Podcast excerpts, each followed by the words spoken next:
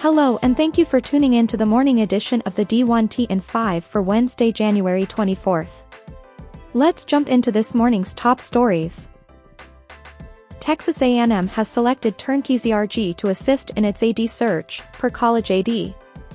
Also per College AD, Florida Gulf Coast will begin interviewing AD candidates in mid-February. The Mercury News Jon Wilner identifies six AD candidates to watch for the opening at Arizona State.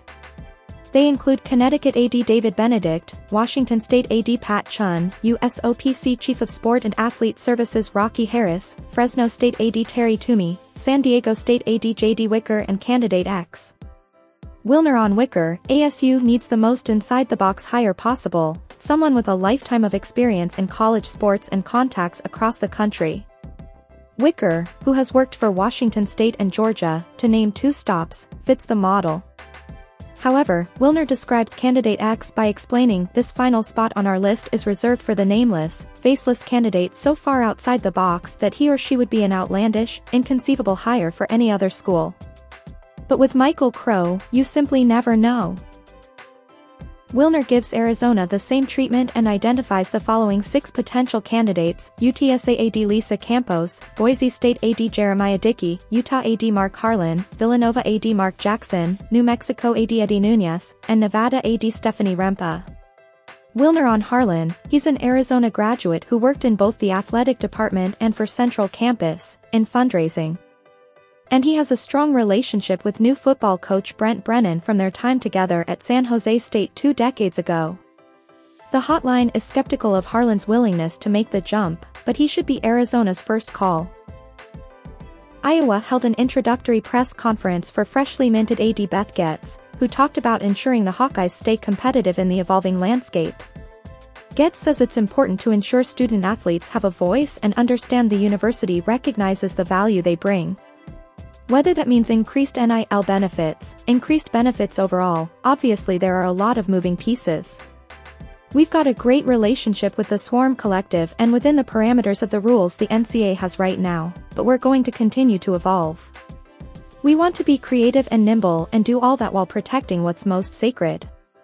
On potential upgrades to Carver Hawkeye Arena, Goetz explains the feasibility study began six months ago, and the department is close to being able to have some focus groups with more significant input. Loyola Marymount will discontinue its men's cross country, men's rowing, men's track and field, women's rowing, women's swimming and women's track and field programs at the conclusion of this season. Lions AD Craig Pinten stating, We realize that this is unexpected and unsettling news, and I'd like to explain a few considerations about how and why we arrived at this difficult decision. LMU currently offers 20 sports programs with more than 400 student athletes, the most in the West Coast Conference. Our goal is to provide the best student athlete experience possible, and we are better positioned to achieve our objectives when we concentrate our finite resources on fewer programs. These changes also reflect the realities of the transformational changes impacting college athletics nationally.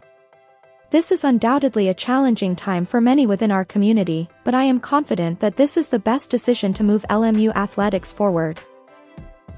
DePaul AD Dwayne Peevy talks about his coming men's basketball leadership decision, says he's not a first-time AD anymore, adding, if the school is going to invest at a high level, the expectations are expected to rise, as well.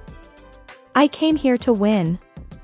I didn't leave Kentucky to be in last place or struggling through seasons. I didn't just need another job, there are some factors working in Peevy's favor this time, as the Chicago Sun-Times Steve Greenberg points out, he has the opportunity to interview candidates in person, which wasn't possible during the throes of the COVID-19 pandemic.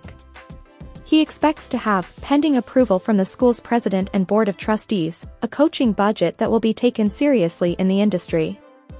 He has an on-campus practice facility in the works and NIL efforts that at least are off the ground, if still far from competitive in the Big East. In short, Peevy has a fighting chance to get it right at a school whose men's basketball reality has been unutterably bleak since it last made the NCAA tournament in 2004.